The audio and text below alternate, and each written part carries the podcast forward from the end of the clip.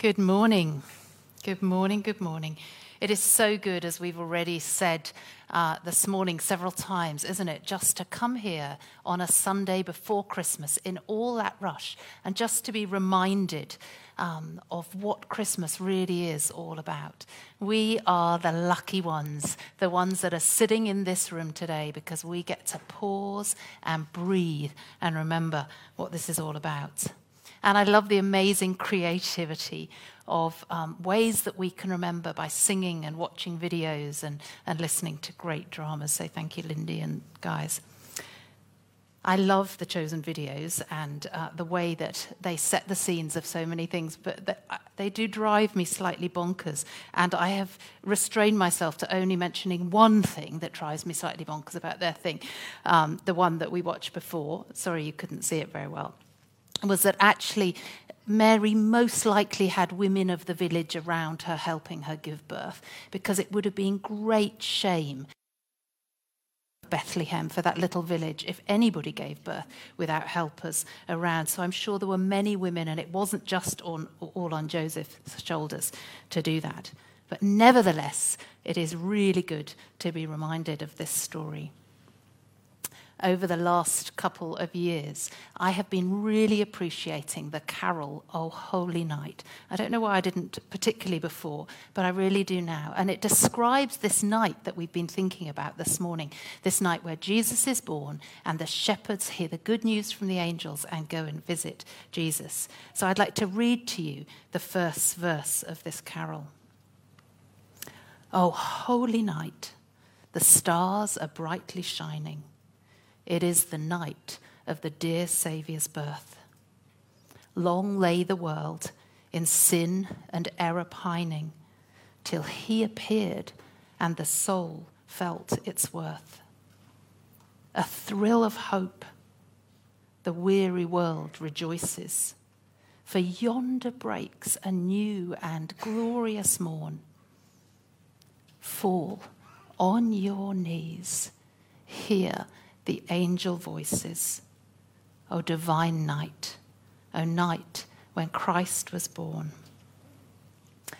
As I was preparing for this time this morning, I was thinking, what will I talk about? Because for many of us, we know this story really well. We've heard it many times. So I was wondering, what will I actually uh, uh, talk about. And two questions, particularly, I pondered on.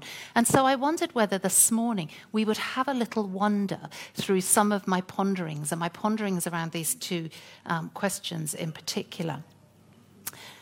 Our Christmas story tells us that this child that is born on this oh holy night is the Savior of the whole world.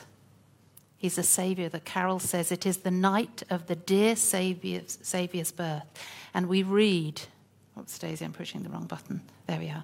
And we read this. This is what the angel said Look, I've got good news for you, news which will make everybody very happy. Today, a Savior has been born for you, the Messiah, the Lord, in David's town. News that will be of great joy for all the world. So, my first question is do I really need a Savior?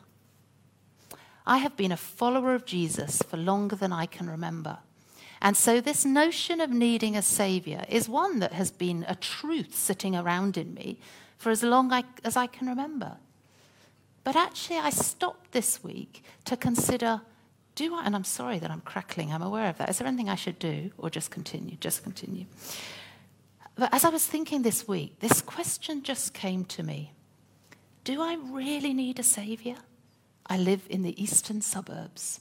I have a very comfortable life and I'm pretty good. So, do I really need a savior? Do the kids that are going to go on these camps and to these beach missions, do they need a savior? Do they? Certainly, as we heard in that drama, the people living at the time of Jesus absolutely needed a Savior. There is no doubt about that. For 700 years, they had been longing for a Savior as different nation after different nation sort of oppressed them and were their leaders. They needed a savior to save them from corruption in their own people, from violence and brutality from their invading nation. They needed saving from sickness, from poverty, and much more. They needed a savior.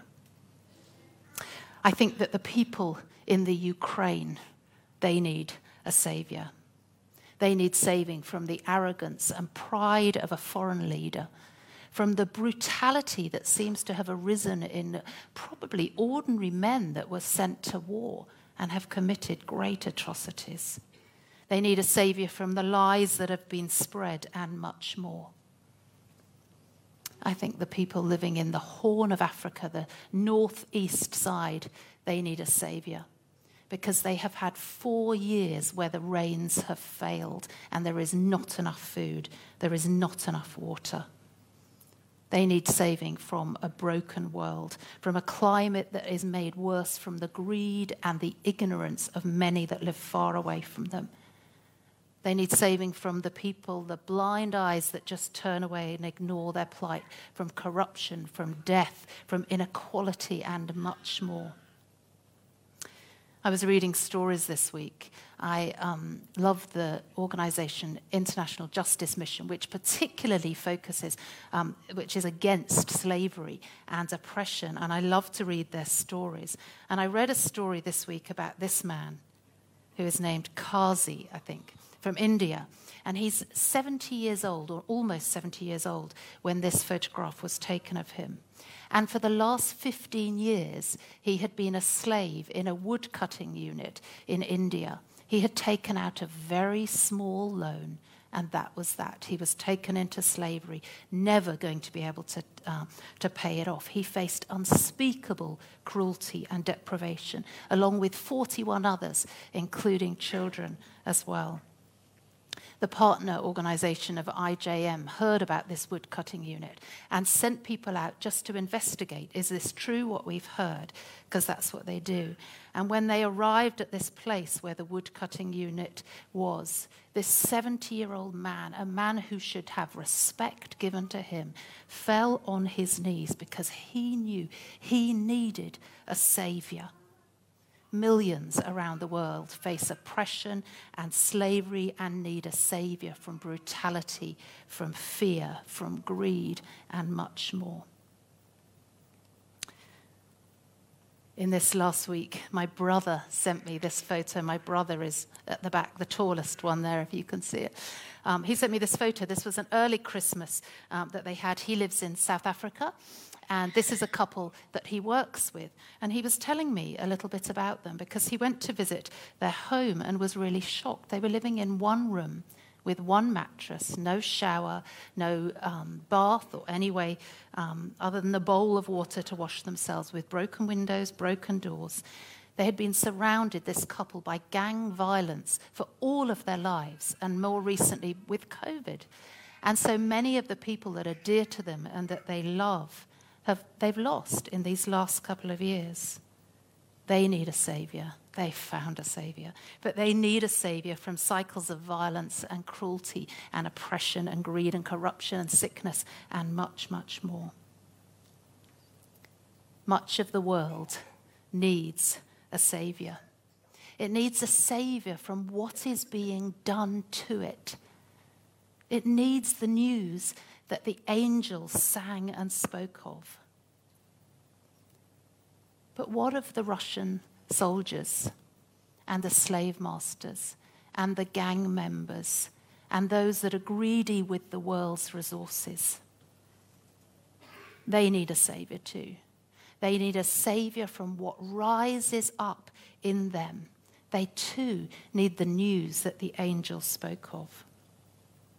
The line in the carol goes Long lay the world in sin and error pining. It describes the world as weary. The world is weary.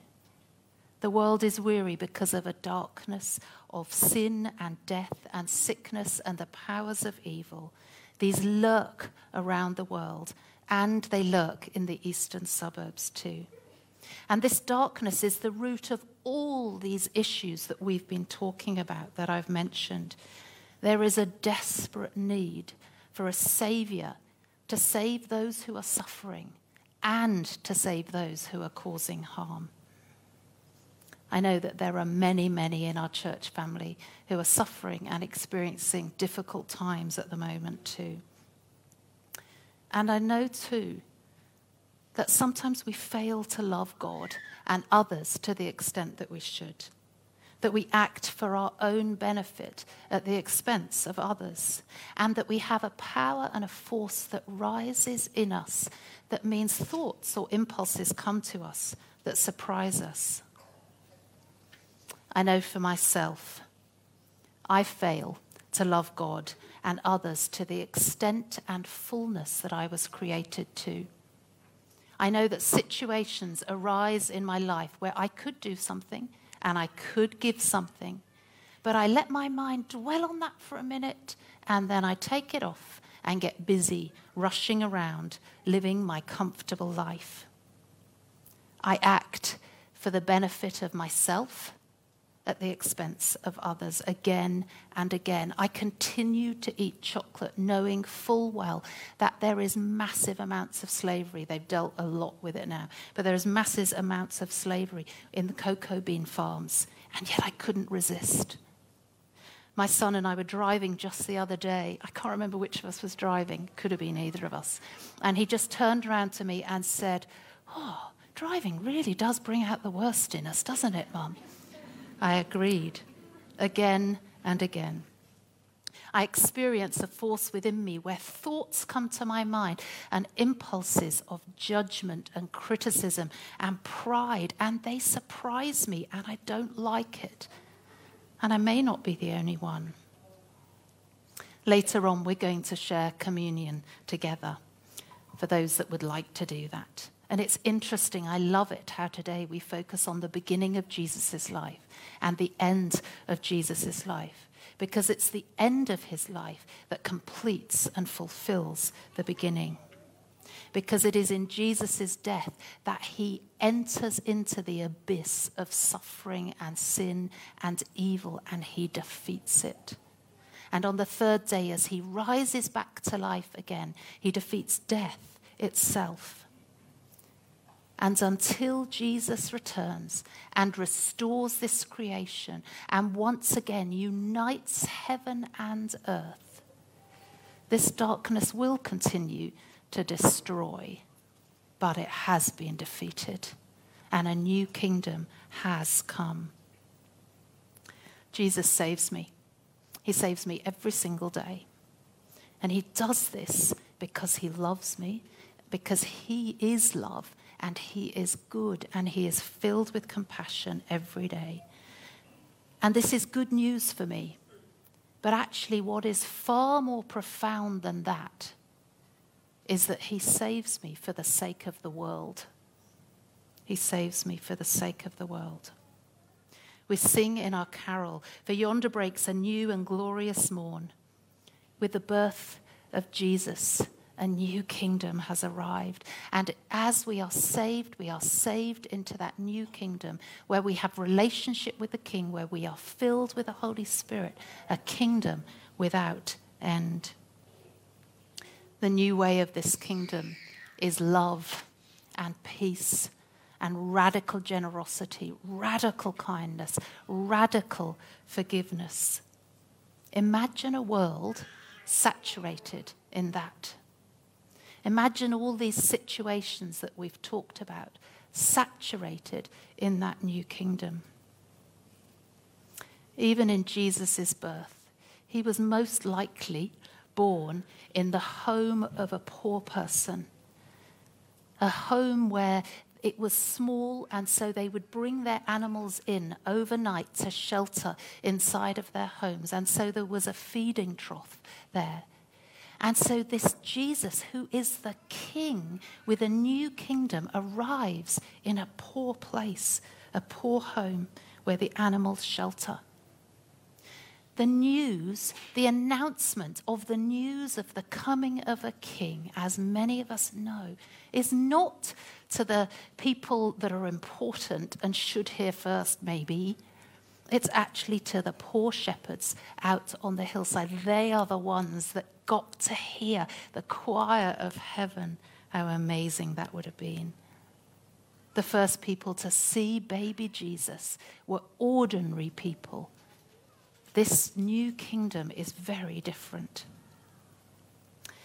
And so I come to an understanding after my pondering that yes, I, along with the kids that will visit the camps and the beach missions, along with the world, and for the sake of the world, yes, we need a Savior.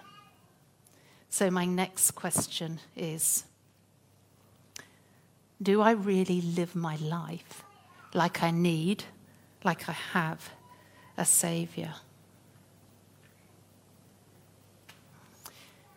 Because if this story is actually true, if this story is true, then that needs to make a radical difference in my life. Our weary world needs me to live in a way of radically this new kingdom life offering these things. I need to represent our Savior and this kingdom to the world around me so that this truly is good news for all people. Do those that I encounter in life experience this new kingdom through me? I have pondered. Do they experience love and peace and radical kindness and radical generosity and radical forgiveness? Do I put myself in places where I lift others up, where I refuse to turn a blind eye to injustice, where I weep with the brokenhearted, where I stand up against oppression? Do you do that? I do it sometimes. I know that when I fail, it's because I've forgotten that I've got a Savior every day. It's when I get busy living my very comfortable life, when I forget that the birth of Jesus is about good news for all people. It's when my worldview shrinks and I become self focused and self reliant and quite unaware of reactivity in me. If I really believe that Jesus is my Savior, my daily response needs to be the same as the shepherds, the same as the carol says to us fall on your knees. Fall on your knees hear the angel voices. We read of the shepherds in the story. So when the angels had gone away again into heaven, the shepherds said to each other, Well, then, let's go to Bethlehem and see what it's all about, all this that the Lord has told us. So they hurried off and found Mary and Joseph and the child lying, lying in the feeding trough. When they saw it, they told them what had been said to them about this child. And all the people who heard it were amazed at the things the shepherds said to them. But Mary treasured all these things and mused over them in her heart. The shepherds returned, glorifying and praising God for all they had seen, heard, and seen, as it had been told to them. I need to daily fall on my knees, humble myself before this new King that is my Savior. And like the shepherds, I need to worship Him.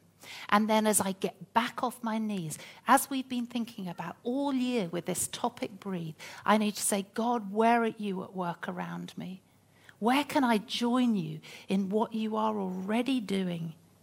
And I need to do that because today there is great news of joy for all people. There is one week left till Christmas. And if you are anything like me, you have a very long list of things to do. I haven't even written my list yet. That will happen later. But you know, far, far more importantly than me getting all my jobs done and ticking everything off is that I live out this deep truth of Jesus being my Savior that I live this new kingdom way. I've been wondering who is there out there this week that I'm going to meet that needs me to be this person? I do not want to rush on past them in my busyness. I want them to encounter Jesus through me and this new kingdom way this week.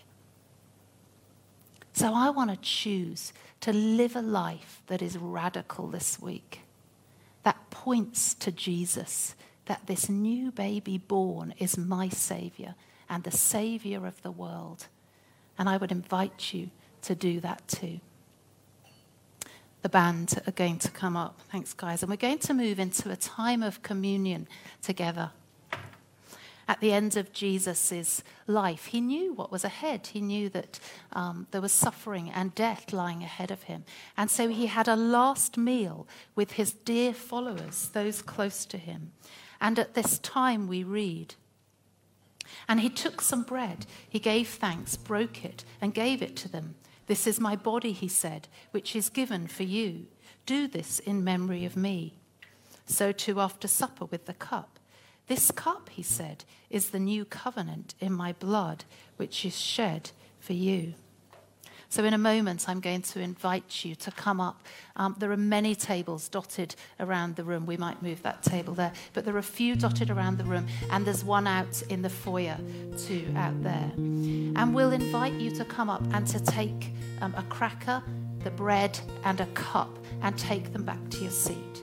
And as you do that, can I encourage you in your heart to fall on your knees, just as this man Kazi did in India? Just as the shepherds and later the wise men did, let us fall on our knees, being thankful to God, our Savior, and then eat the cracker and drink, drink the cup. And maybe then you might too want to pray to God, saying, God, will you empower me? Will you fill me with your Holy Spirit this week